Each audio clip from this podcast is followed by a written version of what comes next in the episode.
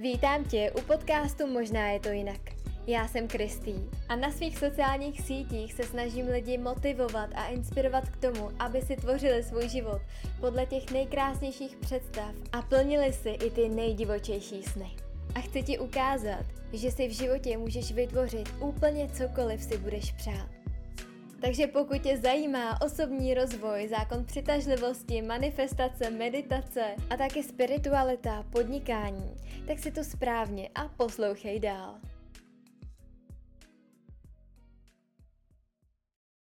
Krásný den, vítám vás u nové epizody podcastu. A tahle epizoda bude pokračování, bude to druhá část epizody o mém velkým splněným snu o cestování po Tajsku. Tuhle epizodu jsem nazvala Dovol si snít. Tajsko druhá část. Protože tohle povídání bude hodně uvolněný, já vám tady povyprávím o tom, kde všude jsme v Tajsku byli, co jsme zažili, co jsme navštívili. Budu vám taky odpovídat na konci téhle epizody na otázky, které jste mi pokládali. Hodně vás zajímalo, jak, na jakých ostrovech jsme byli, jak se tam třeba v Tajsku dopravuje, jak to tam funguje, takže vám řeknu i nějaké praktické věci, ale chci, aby pro vás tahle epizoda byla jako takový otevření mysli. Aby když já o tom budu vyprávět, tak abyste si dovolili představit, že taky jste na nějakém takovémhle krásném místě a nemusí to být Tajsko. Možná máte úplně jinou vysněnou destinaci. Takže si nemusíte představovat, že jste zrovna na nádherný pláži v Tajsku, ale že jste úplně někde jinde. A možná pro ty z vás, co úplně neláká oceán a tyhle exotické teplé destinace, tak možná máte úplně něco jiného eh, ve svých plánech a ve svých snech. Tak tohle by mělo sloužit jako taková inspirace a takový namotivování k tomu, abyste vycestovali tam, kam si přejete vy. Jak už jsem zmiňovala v první části, tak my jsme nějak extra neplánovali. Jediný co, tak já jsem nám v aplikaci WordD našla místa, které by nás zajímaly, které bychom chtěli vidět a vlastně krásně to tam na mapy mám zobrazený, akorát to mám teď otevřený. A těch míst, které se nám v Tajsku líbily a moc jsme je chtěli navštívit, je samozřejmě víc, než bychom za těch pár týdnů dokázali stihnout. Takže uh, vlastně už máme plán i na další cestu do Tajska. Ale já se nám tam schválně dala víc těch míst, aby jsme si mohli vybrat podle počasí, podle toho, co se nám zrovna chce, co zrovna chceme vidět, na co máme náladu. A tohle nám fungovalo úplně skvěle, protože jsme byli třeba na jedné lokaci a zjistili jsme, že na tu lokaci, na kterou vlastně jsme měli v plánu jet, takže tam má hodně pršet, takže jsme trošku pozměnili plány a právě, že jsme využili ty lokace, které já jsem nám označila v té aplikaci. Zároveň i v té aplikaci jsme si udělali mm, takový bucket list toho, co bychom určitě chtěli v Tajsku zažít. Samozřejmě jsme toho zažili mnohem víc, a ty nejlepší věci nejdou absolutně naplánovat, ale byly tam nějaké aktivity, které jsme rozhodně nechtěli vynechat. V našem bucket listu bylo třeba pronajmout si bungalov v džungli, navštívit sloní záchranou rezervaci, zajít na lekci tajského boxu, zajít na jogu, zajít si na tajskou masáž a najít nějakou tajnou pláž. Máme tady uh, taky nějakou party a půjčit si kajak, navštívit night market, potápět se a ještě nějaký další věci.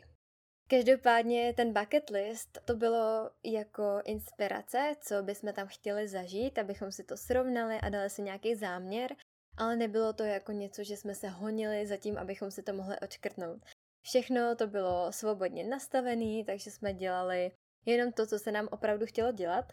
Měli jsme třeba i na bucket listu kurz vaření, ale nakonec, i když jsme tu měli tu možnost, a dokonce v naší hodně oblíbené restauraci na jednom ostrově tak právě nabízeli kurz vaření, tak nám se nechtělo a necítili jsme to, takže jsme to jednoduše vynechali takže všechno nastavený velmi svobodně.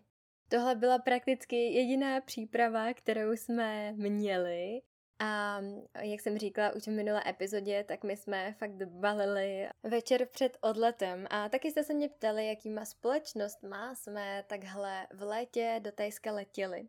My jsme na doporučení naší kamarádky zvolili na cestu na Phuket, tak jsme zvolili Salam Air což je taková nízkonákladovka, ale vlastně nás to moc příjemně překvapilo a jídlo, které jsme se tam objednali, bylo možné se objednat i rostlinné jídlo, což bylo super, tak bylo úplně úžasný, dokonaný, takže cesta byla vlastně moc příjemná, dokonce v letadle jsme vedle sebe měli volné místo, takže eh, náš let vypadal takže jsme leželi na těch eh, třech sedačkách s Vikym a dali jsme si na jeden stoleček počítač a koukali jsme na nějaký filmy, takže to bylo fakt moc příjemný a rychle to uteklo. A tím, že nám fakt hodně rušily lety od celám Air, protože se nenaplnila ta kapacita, jim se nevyplatilo to letadlo vůbec vyslat, tak jsme si říkali, že až budeme v Tajsku, tak koupíme nějakou last minute letenku zpátky. A bylo nám jedno, jestli poletíme do Prahy, do Německa nebo třeba do Rakouska. Ale já jsem potom zjistila, že vlastně vy musíte mít zpáteční letenku, když letíte do Tajska. Což jsem absolutně nevěděla a mám pocit, že to neví spoustu lidí. Ale já jsem chtěla mít klid na duši, takže fakt těsně před odletem jsme koupili i tu letenku na zpátek. Letěli jsme teda z Turkish Airlines a to byl desetihodinový let a potom let, který trval dvě hodiny a půl. A to už samozřejmě není nízkonákladovka, takže jsem se tam cítila jako královna, protože dostanete polštářek, dostanete deku, dostanete snídani, oběd, potom jsme dostali ještě další jídlo v tom kratším letu a dostanete sluchátka, máte tam takový ten tablet a fakt to bylo moc příjemný, takže já jsem vlastně při cestě zpátky, tak jsem sledovala různé dokumenty a koukala jsem na různé destinace, kam bych chtěla ještě letět. Takže to bylo moc příjemný. Ale eh, fakt bylo dobře, že jsme tak udělali, že jsme nakonec tu letenku i na zpátek koupili, protože jsem někdy četla, že to jako chtějí výjimečně, jenom když je eh, ta výjimečná kontrola a ta pravděpodobnost, že na vás ta kontrola padne, je dost malá, ale já jsem prostě fakt chtěla letět s naprostým klidem v duši, takže jsem to nechtěla riskovat a bylo to dobře, protože hned jako první věc, na kterou se nás ptali, když jsme byli na check-inu tady v Praze, tak eh, paní chtěla vidět, že máme koupenou letenku zpátky. Takže radši to mějte. to by bylo něco k letu. Jinak eh, my jsme teda letěli z Prahy na Phuket, což je poloostrov v Tajsku a mně přijde, že je to trošku takovej slabší, slabší verze Bangkoku. Je taková light menší verze protože my jsme zrovna bydleli v centru, vlastně na Patongu, kde jsme měli takový eh, malý, hezký hotel, kde jsme měli krásný pokoj a byli jsme přímo na hlavní a měli jsme to asi tak pět minut na pláž, což bylo fajn, ale byli jsme přímo u té hlavní ulice, kde byl night market a potom taková ta klasická ulice v Tejsku, kde jsou různé nabídky vlastně čehokoliv, co můžete sníst vdechnout a nebo zažít. Takže eh, to bylo fakt hodně rušný. A myslím si, že tam ten kulturní šok byl uh, jako znatelný, že kdybychom přiletěli třeba na nějaký ostrov, tak to není takový. Ale tady jsme fakt vyloženě okamžitě vpadli do toho Tajska, do té azijské kultury, toho těch stánečků, to, jak na vás ty lidi pokřikují, ať si něco koupíte, jsou tam různý uh, vůně i nevůně, řekněme to takhle za, kulantně, zaobaleně. Samozřejmě ta zajímavá doprava a tuktuky. Ale musím říct, že na to, jak mě všichni strašili klasicky s tím, že tam je hodně ta doprava jako náročná, že to není vůbec na to, abyste jako mohli řídit a podobně, tak já si myslím, že to vůbec není tak hrozný, jak se všude píše protože já možná mám třeba ten práh té snášenlivosti dopravy a provozu a trošku výš, jelikož můj manžel tak je vášnivý řidič a miluje auto, je to celý jeho život a umí výborně řídit a rád řídí velmi rychle. Takže já už jsem na to zvykla, i když eh, jsem to úplně neměla ráda, tak teď už mi to vůbec nevadí. Takže já jsem byla příjemně překvapená, že i celém Tajsku ta doprava byla za mě naprosto v pořádku. Rozhodně bych vám doporučila Phuket zažít, ale já bych tam asi nechtěla být úplně dlouho. My jsme tam byli na tři noci a bylo to super, bylo to akorát, eh, hezky jsme se nadechli té kultury, toho, jak to tam vlastně chodí, osahali jsme si to, zjistili jsme co a jak a bylo to úplně skvělý. A na Phuketu jsou nádherné pláže, ale je tam hodně lidí, takže to má svoje pro a proti. Ale já bych Phuket popsala jako místo s nádechem naprostýho ráje, ale zároveň tam máte v to centrum ten ruch, ten tepající život na každém rohu, takže ten vlastně ráj tropický si nemůžete tak užít. Nemůžete eh, se uvolnit, protože tam je tolik energií, úplně neskutečně moc a tam není možný se uvolnit a fakt si užít tu pláž. Ale je to obrovský zážitek, takže Phuket rozhodně doporučuji navštívit, ale fakt jenom třeba na pár dní. My jsme na Phuketu navštívili právě záchranou stanici slonů. A o tom bych vám chtěla říct něco víc, protože já jsem to moc chtěla zažít, ale zároveň ne za tu cenu, že bychom šli někam, kde je to především biznis a kde se k těm zvířatům nechovají dobře. Já jsem si fakt dala záležet na tom, abych našla stanici, která se jenom nehraje na záchranou stanici, ale která opravdu záchranou stanicí je. Doporučuji, pokud chcete takhle mít úžasný zážitek se slonema, tak fakt si dát tu péči, abyste nepodpořili něco, co eh, nechcete podpořit a abyste třeba nebyli nakonec zklamaný, že se tam fakt nechovají k těm zvířatům tak, jak by měli. Ale my jsme navštívili záchrannou stanici, která byla úplně za mě úžasná.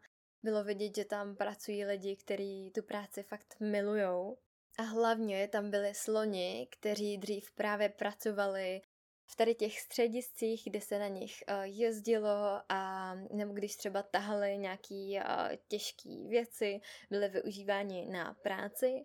A tady právě jsou ty sloni, kteří byli takhle zachráněni nebo odkoupeni, nebo když se jich někdo chtěl zbavit, tak právě ta záchranná stanice zasáhla a vzala si je k sobě. Takže tam to bylo úplně úžasný. Každý slon tam měl svého vlastního care člověka. Člověka, který zasadí vlastně celý svůj život tomu, aby tam pro toho slona byl. To je úplně neskutečný vidět, jak ten člověk je na toho svého slona napojený.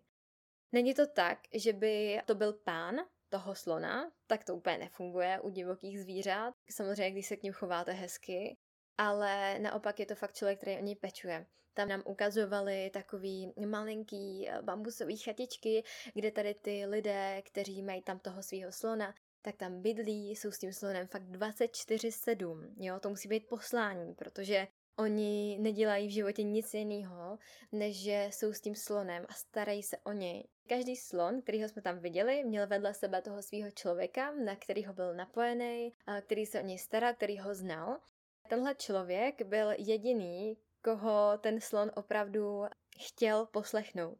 Jo, takže když bylo třeba potřeba, aby někam poodešel, nebo byl čas se najíst, byl čas se někam přesunout, nebo třeba se vykoupat, tak když by tam přišel kdokoliv jiný z těch zaměstnanců, tak nejspíš ten slon se na ně vybodne a dělá si, co chce ale tady mezi nima, mezi těma care lidma a mezi slonama je fakt takový nádherný respekt, že tam to funguje a umí se takhle navzájem respektovat a fungovat spolu. Takže to se mi moc líbilo. Není to úplně dobře popsatelný slovama, to musíte vidět, co mezi tím člověkem a tím zvířetem je. Bylo to krásný. A celkově to prostředí, kam jsme se dostali a kde ty sloni žijou, je jako totální ráj, naprosto nádherný prostředí mají, jsou v džungli, je o ně krásně postaráno, my jsme je mohli eh, nakrmit, mohli jsme je, a dokonce oni eh, mají rádi, když je napatláte bahnem a potom to z nich umejete, takže jsme jim dělali i takovou koupel.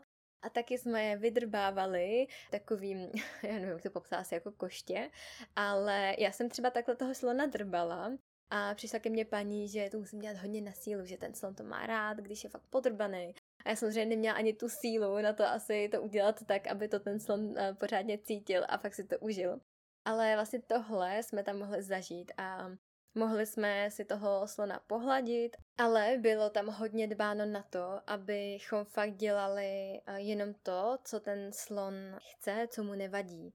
Takže tam fakt nás upozorňovali na to, že pokud cítíme a vidíme, že ten slon eh, nechce pohladit, nechce nakrmit, tak eh, to by se tam nedělalo. A ten člověk, který ho měl na starost, tak samozřejmě to hlídal. Takže to bylo moc hezký a ty sloni byly neskutečné lásky. Jinak na Phuketu jsme jednou jeli na trošku vzdálenější pláž a byli jsme tam v restauraci, která vypadala jako asi fakt nejvíc um, tradičně, jednoduše, možná trochu chudě. A byly tam úplně úžasný obsluhující. Tam celkově v Tajsku ty lidi jsou neskutečně úslužný, neskutečně srdeční, hodný, to až neuvěřitelný, protože samozřejmě my Češi jsme hodně jiná mentalita. Takže tam, když přijdete, tak si připadáte úplně krásně. Právě v tady těch eh, restauracích, které byly hodně tradiční, tak ty lidi byli úplně nejmilejší a měli, bylo to prostě nejhezčí zážitek vždycky. A tam jsme jedli ten nejlepší patstaj, který jsme kdy měli. Doteď to nezapomenu, protože já jsem taková, že já fakt miluju jídlo a my se to hodně užíváme, hodně jídlo řešíme. A tam to byl ten nejlepší patstaj na světě. My jsme prakticky celý Tajsko byli živi na pad thai, což jsou uh, nudle, já jsem si vždycky dávala veganskou verzi, Vicky uh, ten jí i maso, takže ten se tam dával, co chtěl. Od té doby jsme vždycky hodnotili od jedničky do desítky, eh, jak nám ten pataj chutná a nikdy to nepředčilo ten pataj, který jsme měli na Puketu. Potom, co jsme zažili ten opravdový ruch, který Tajsko může nabídnout, tak jsme se rozhodli, že je čas jet do nějakého velmi exotického ráje, na nějaký ostrov, kde bude naop- naopak totální klid. A rozhodli jsme se jet na Kraby, na Riley Beach, což je, on to vlastně není ostrov, je to taky poloostrov, ale na tuhle část, na Riley Beach se nedá dostat jinak než lodičkou, malinkou lodičkou. Takže pro nás je to stejně ostrov, protože jsou tam útesy, přes který nemůžete přejet autem, nemůžete jít pěšky ani nic podobného. To bylo úplně úžasné, protože v Tajsku tam máte na night marketu máte takový malinký stánky. A je to něco jako malinká cestovní agentura. Jo, tam paní má stůl, má tam nějaký časopisy, nějaký tabulky a u toho nabízí taky ty klasické výlety, které tam můžete zažít. Ale zároveň, vy když tam přijdete a, řeknete, tak já se chci z Phuketu dostat právě na Riley Beach, tak ona vám ta uh, žena, většinou jsou tam ženy, ale i když vlastně jednou tam byl i muž, ale většinou tady tu práci zastávají tajky, tak vám vystaví lístek, což je, vy jedete fakt hodně daleko, jo, třeba do toho Bangkoku, to je obrovská dálka a celou tu dálku v Tajsku dojedete na jeden takový latmusový papírek, který vyplní ručně. Neznají vaše jméno, neznají vlastně nic, nemáte jako ani nějaký číslo, na koho se obrátit, prostě vám vyplní takový papírek s pár údajema a na ten se dostanete v Tajsku kamkoliv. Já jsem tomu chvilku tak trošku nevěřila, to rácio mi tam běželo, říkám, fakt tady na to dojedeme až tam, jo?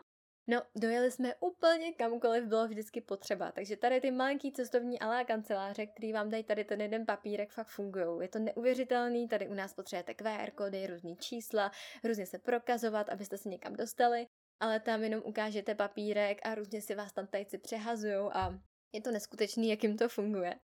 Ale my jsme ani nevěděli, jak ta cesta bude probíhat, čím jako pojedeme ale nejdřív jsme teda nasedli do takového minibusu, který nás odvezl na Pierre do přístavu a potom jsme jeli asi tak dvě hodinky trajektem ferry, což byl úžasný zážitek. Tam často na různých dovolených si můžete zaplatit výlet na lodi, ale tady máte ten výlet prakticky furt, protože když se někam přesouváte, tak většinou je to na lodi, když jste v jižní části Tajska a už jenom ty, vždycky ty přesuny někam na jinou lokaci byly úplně neskutečný. Tam ta Tyrkisová nádherná voda. A teď, když jsme jeli tím trajektem, tak najednou se začaly ukazovat ty malinký ostrůvky, ty malý útesy, kterými je vlastně, nebo velký útesy, kterými je kraby hodně proslulý. A to, to bylo úplně neuvěřitelné. Já jsem se fakt během chvíle začala cítit jako úplně v jiném světě. Neskutečně jsme si to užili, nebyli jsme vůbec v kajutě, ale byli jsme úplně vepředu na té lodi a jenom jsme se nechali ovývat větrem a jenom nedokázali uvěřit tomu, co právě teď máme před očima, protože to je nepopsatelný. Když jsme dorazili, jsme prostě jenom vylezli z lodi a řekli jsme, kam potřebujeme a tajec nás přehodil druhýmu tajcovi, dali nás do takového většího tuktuku, kde nás bylo fakt hodně. Dovezli nás zase někam k vodě a tam nás čekala malá loďka, taková ta klasická, když vidíte třeba na Instagramu nebo na Pinterestu fotky z Tajska, tak tam je taková ta lodička s tím čumákem a jak tam má nějaký ty stužky, tak přesně tímhle jsme pluli na Riley Beach. A to jsme vůbec nevěděli, že jako takováhle cesta nás čeká. Ta tajka nás na nic nepřipravila z té agentury. Takže to bylo překvapení za překvapením, takže jsme sundali batohy, dali si je nad hlavu, sundali jsme boty a šli jsme přes vodu do té lodičky a čekala nás zase úžasný zážitek jako touhle lodičkou, která má nějaký obrovský motor z auta na zádi, připevněný čímsi, tak to bylo fakt taky úžasný. A za chvilku jsme byli na Riley Beach, což je ráj, asi největší ráj, který já si dokážu představit. I bylo to to nejkrásnější místo, které já jsem v životě viděla. To vám vyrazí dech.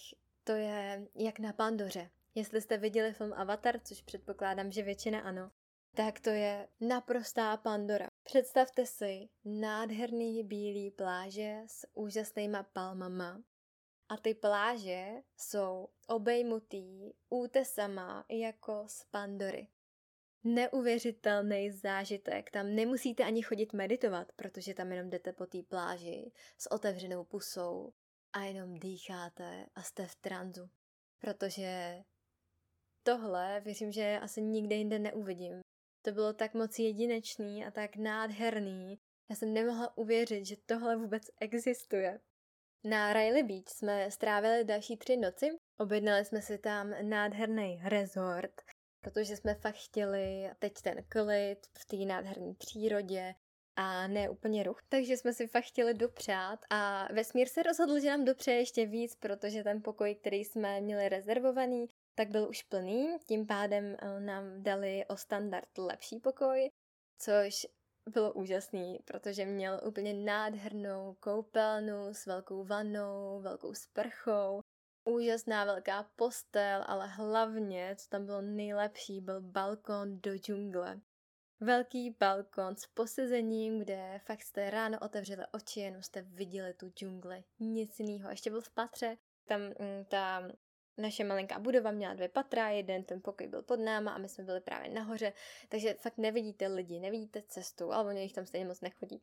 Ale vidíte jenom tu džungli, takže to bylo úplně nádherný. Jestli někdy poletíte do Tajska, tak to, co rozhodně musíte vidět, je Riley Beach. Já si nedokážu představit nic krásnějšího. A my jsme si jeden den půjčili kajak, což jsme právě měli na tom bucket listu. A ten kajak stojí na dvě hodiny asi 300 bátů, což je nějakých, jestli 180 korun a za 180 korun má ten zážitek na celý život. Protože vyrazit na kajaku mezi ty útesy, ah, bože, nádhera, nádhera. A hlavně na Riley Beach můžete doplavat na pláže, takový malinký tajný pláže uh, u těch útesů, kam se nedá dojít pěšky, takže tam fakt můžete klidně si najít takovouhle malou pláž a jste tam úplně sami a cítíte se jako ve filmu Pláž s Leonardem DiCapriem. No co vám budu povídat, dokonalý a vím, že se tam určitě někdy chci vrátit. Tam je úplně jiná energie, než je v Bangkoku, než je na Phuketu. Tam je energie naprostého uvolnění a všichni jsou tam úplně v pohodě, milí, je to dokonalý. A nejenom, že ta energie je tam skvělá, ale my jsme měli asi tak eh, čtyři minuty od pokoje, pěšky, úplně schovaný night market. To jste vůbec nevěděli, že tam je, ale najednou jste stoupili do uličky, která byla teda hodně dlouhá, ale ten night market jako takový byl uh, menší, ale ne zase tak malý, abyste tam neměli co dělat několik dní. Ale tahle večerní ulice byla úplně akorát a bylo tam spoustu restaurací, dělali tam tajský palačinky. Já jsem vůbec nevěděla, že tajci mají vlastní palačinku a jsou fakt moc dobrý, takže doporučuji. Ta palačinka stojí asi přepočet na naše asi tak 20 korun. A takže jsme si tam eh, těch palačinek dali eh, několik, třeba v jeden večer.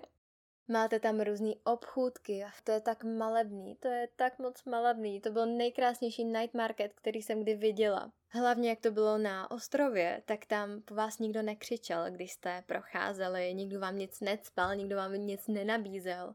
Opravdu jste se tam cítili naprosto v bezpečí, úplně bezpečně, krásně, bylo to tam nádherně osvícený. A hlavně jste viděli, jenom jste zvedli oči a viděli jste ten obrovský pandoří útes nad tím night marketem. Tohle je určitě jedno z mých nejoblíbenějších míst na světě a možná i to nejoblíbenější, který mám. Takže ubytování v džungli se nám krásně splnilo a zároveň s tím souviselo i to, že tam byly opičky.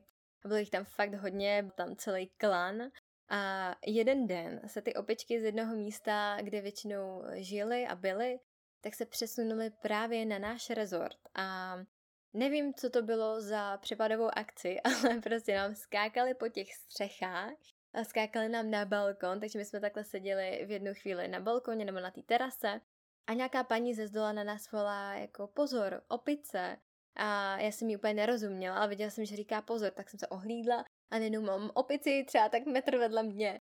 Říkám, Ježíš Maria, tak jsme s Vicky vstali, protože ty opičky umí být taky trošku škodolibý, takže jsme měli respekt. A přišli tam potom další, byla tam i maminka opičí s miminkem a tohle vidět na vlastní oči je nádherný, nádherný.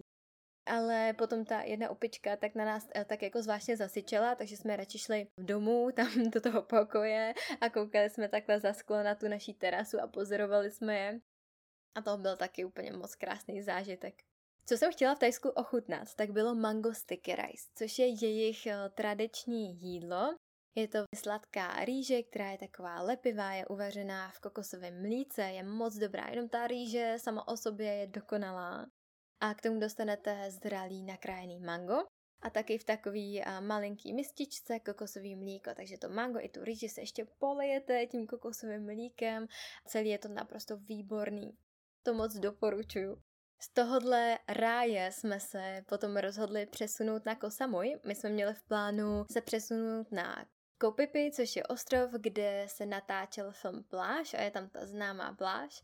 Ale tam nebyla úplně dobrá předpověď, co se týká počasí, takže jsme se rozhodli, že vyrazíme na Koh Samui a potom budeme pokračovat dál na Kopangan tam vlastně Koh Samui a Kopangan a Kotao, tak je taková zvláštní část Tajska, který se úplně příliš netýká dešťový období. Takže jsme se rozhodli, že tam určitě pojedeme, že jsme to stejně chtěli vidět, takže jsme svoji trasu trošičku takhle překlopili zase podle toho, jak bylo potřeba. A Koh Samui byl další ráj. Tam si myslím, že si to hodně moc zamiloval hlavně Vicky. Já teda taky, ale já jsem nechala kousek svého srdce na Riley Beach ale na Koh Samui tak eh, jsme měli takový krásný rezort, který měl soukromou pláž a ta pláž byla přetnutá mm, takovýma kamenama, takovou skálou, takže fakt to bylo soukromý, byl tam naprostý klid, ale hlavně ta pláž, to byly Maledivy. Když si představíte tu bílou pláž s tou naprosto průhlednou vodou, tak tohle bylo na Koh Samui. Bílej, hladký písek, všude palmy a ta voda byla tak moc průhledná, že když jste byli v té vodě nad prsa, tak jste si viděli na konečky prstů na nohou. A viděli jste rybičky a tam to bylo úplně čistý, takže jste se ani nebáli, že na něco, na něco šlápnete, protože jste vy, vlastně viděli na svoje nohy. Tam byl pod váma fakt jenom písek. Takže eh, to byl další raj, který jsme navštívili a tam se nám teda moc, moc líbilo. Tam jsme si na Kosamoj dopřáli spíš fakt takovou tu eh, klasickou dovolenou, kdy jste stále jenom ve vodě a na pláži. Říkali jsme si, že tohle přesně teď potřebujeme po tom přesouvání a po tom, po tom cestování protože z Kraby na Kosamuj, tak taky eh, to byly různý transfery minibusem, lodí a podobně. Kosamuj je vlastně jeden asi z nejznámějších eh, taky ostrovů, který se v Tajsku nachází a je to docela velký ostrov. A tam jsme se rozhodli, že je čas navštívit tajský box. Takže jsme navštívili hodinu a půl pro začátečníky a můžu vám říct, že to je zážitek na celý život. Já jsem moc ráda, že jsem do toho šla taky, protože tam byly teda hlavně muži. ale říkala jsem si, že tohle musím zažít. Takže jsme tam byli s Vikim a nám dali do těla a Vicky mu to extrémně jde. Já jsem se samozřejmě snažila taky a taky mi to moc šlo. Mám to dokonce natočený a byl to obrovský zážitek, takže se budete v Tajsku, rozhodně zajděte na lekci tajského boxu. A my jsme potom ještě jeli do Vikasa resortu, což je vlastně jogový resort. Jestli se věnujete joze, tak nejspíš Vikasa pojem znáte. A tam jsme zašli na gongovou lázeň, jelikož nám bylo jasný, že po tajském boxu budeme vyřízený, takže jsme to na nějakou jogu úplně neviděli. Takže jsme šli na hodinu gongové lázně a bylo to krásný. Akorát já jsem zvykla na sound healing, který je asi víc intenzivní, víc na hlas, na mě to bylo hodně potichu, takže to bylo jediný takový, že jsem asi zvykla na větší intenzitu, ale i Vicky mu se to moc líbilo, tam jsme zregenerovali, odpočinuli si. A já jsem byla ráda, že jsem to navštívila, protože vím, že spoustu lidí jezdí do Vikasy a právě i do Tajska na kurzy, kde si dělají uh, instruktorský kurz jogy, ale já asi, kdybych uh, jela na ta- takovýhle kurz, tak bych se vybrala asi jiný rezort než tenhle, protože na Kosa můj byl sice krásný, ale byl hned u hlavní silnice. A i ta šala, v které jsme byli my, tak byla u silnice a při tom sound healingu nebo i při Josef Šavásáně, tak nejste úplně zvědaví na to poslouchat, jak tam tajci na sebe troubí a podobně. Takže já bych se asi vybrala něco trošku jiného, takže kdyby náhodou byste chtěli navštívit Vikasu, tak doporučuji asi spíš jiný resort nebo si dát hodně záležet nad tím, kam vlastně jedete, i když je to na ostrově. Z Kosamui jsme se rozhodli přejet na Kopangan, což je menší ostrov a bylo to asi tak 40 minut lodí, což bylo fajn. A to je takový menší ostrov, který je hodně spirituálně založený, je tam hodně spirituálních komunit, je tam hodně moc jogy, jogových studií, meditací, ale i estatic dance, různý dýchací workshopy, různé ceremonie, tam opravdu pokud chcete cestovat za spiritualitou, tak tam si to hodně moc užijete. Ale asi taky bych si dávala pozor na to, co je opravdu vedený srdcem a láskou a co není jako mucholapka na turisty. Ale na Kopanganu se nám líbilo moc, ale zase tam ta pláž nebyla tak úžasná, jako jsme byli zvyklí z jiných ostrovů. Bylo to spíš hodně na potápění, takže tam na nějaký eh, koupání to úplně nebylo tak moc komfortní, ale taky to bylo krásný. Měli jsme úžasný hotel, lomeno menší rezortík, kde jsme si rozhodli pronajmout první bungalov. A ten bungalov měl na terase hamaku, nebo takovou síť, kam jste si mohli lehnout, to bylo jak z filmu, úžasný. A na Kopanganu jsem se rozhodla, že je čas se pustit do jogy, protože kde jinde než na Kopanganu. A já jsem měla tři minuty pěšky z toho našeho bungalovu, který byl na pláži. Tak po pláži jsem šla tři minuty nebo čtyři pěšky a bylo tam jogový studio, což byla taková bílá budova, Dole byly dvě místnosti a nahoře jste vyšli po schodech a byla tam jak kdyby taková obrovská terasa, která byla pod střechou, ale byli jste stále venku a viděli jste přímo pár metrů před váma mm, byla ta nádherná voda a nádherná pláž, takže jenom to, že jste tam vůbec si mohli zacvičit, byl velký zážitek. A já jsem tam poprvé vyzkoušela jogu v sítích, neboli létací jogu, což taky doporučuji, jestli to máte i kolem sebe někde v Praze nebo různě v Česku, vím, že to je, tak si na to zkuste zajít, protože je to fakt zajímavý. Je to zajímavý zážitek, kdy najednou cítíte, že jste ve vzduchu a protáhnete si svaly, o kterých jste ani nevěděli, že je máte. Takže to já jsem si moc užila a potom jsem tam šla ještě dvakrát, vždycky ráno na jogu a bylo to úžasný. Takhle ráno jsem se přivstala, prošla jsem se po pláži, šla jsem na jogu a potom teprve na snídani. Na Kopanganu je známá pláž, která se jmenuje Zen Beach a na ní se každý den schází lidi na pozorování západu slunce a při tom západu slunce se bubnuje. Takže jsme se rozhodli, že v pátek večer co jiného dělat, než jít na Zen Beach, na beach party. Takže jsme tam všichni koukali na nádherný západ slunce, u toho jsme pili kokos, nebo tam byl takový bar, takže nějaký drinčíky dobrý. A u toho se bubnovalo, takže jsme si potom zatancovali a byla to jedna z nejlepších eh, párty, který jsem kdy zažila. protože i když tam byl alkohol a podobně, tak eh, zároveň to bylo úplně s jinou energií a na tom nádherném místě. Oh, boží, takže jestli budete na Kopanganu, doporučuji moc zajít na mm, Zen Beach, na beach party.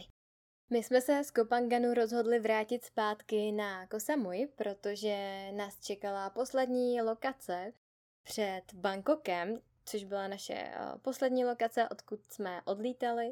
Věděli jsme, že jsme chtěli na Kotao, což je takový potápěcký ráj, ale tím, že už jsme měli zkušenost s vodou a s plážema na Kopanganu a věděli jsme, že spíš si fakt chceme užít tu pláž než uh, jako potápění jako takový, že na to úplně nejsme, i když uh, jsme si ho zažili, koupili jsme si brýle, potápěli jsme se, tak to není úplně pro nás na celý dny. A tak jsme se rozhodli, že se vrátíme na Koh Samui a užijeme si zase maledivský pláže. Z Koh Samui jsme teda jeli uh, několik hodin, to bylo asi 15 hodin do Bangkoku, kde nás čekal další velký adrenalin. Já jsem vám to popisovala na Instagramu, kdy poprvé, co jsme byli v Tajsku, tak pořádně, pořádně pršelo.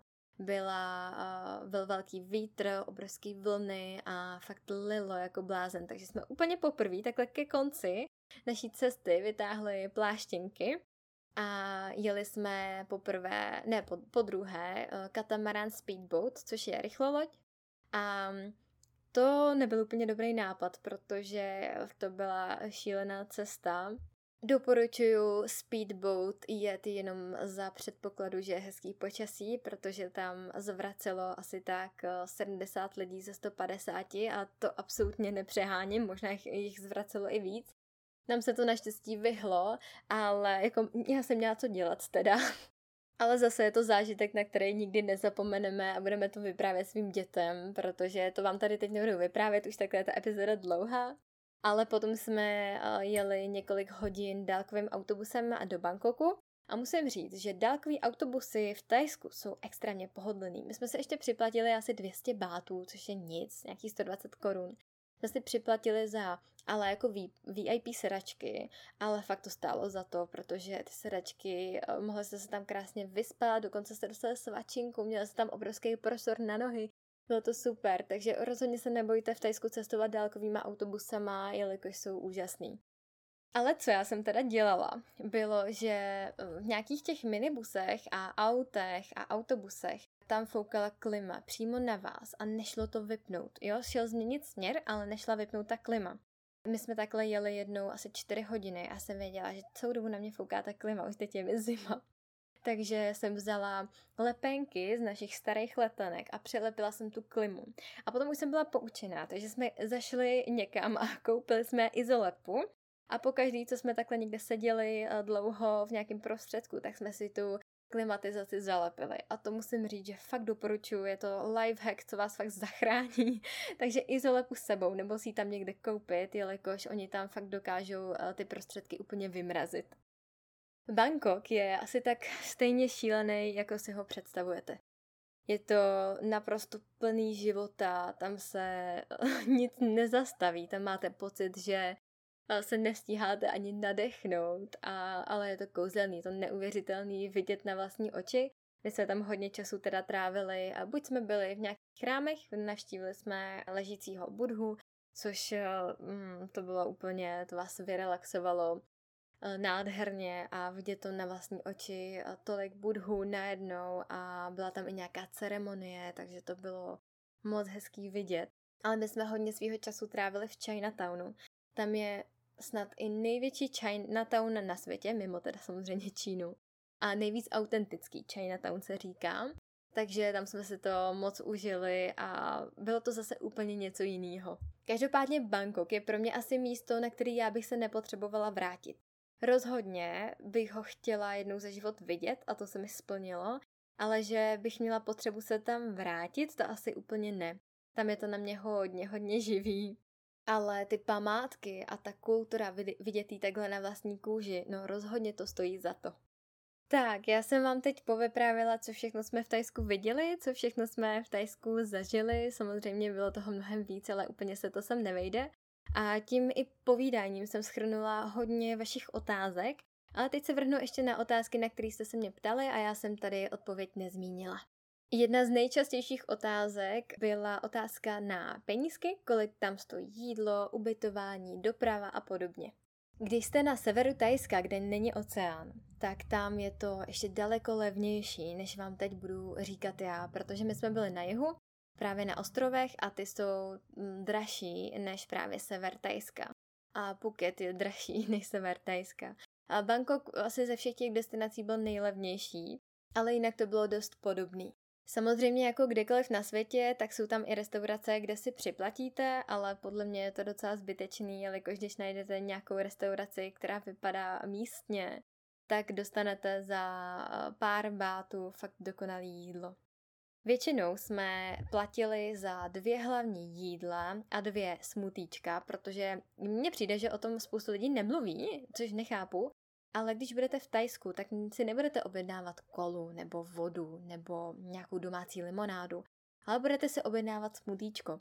Tady u nás, když si koupíte smutíčko, tak eh, to stojí asi tak 120 nebo 150 korun.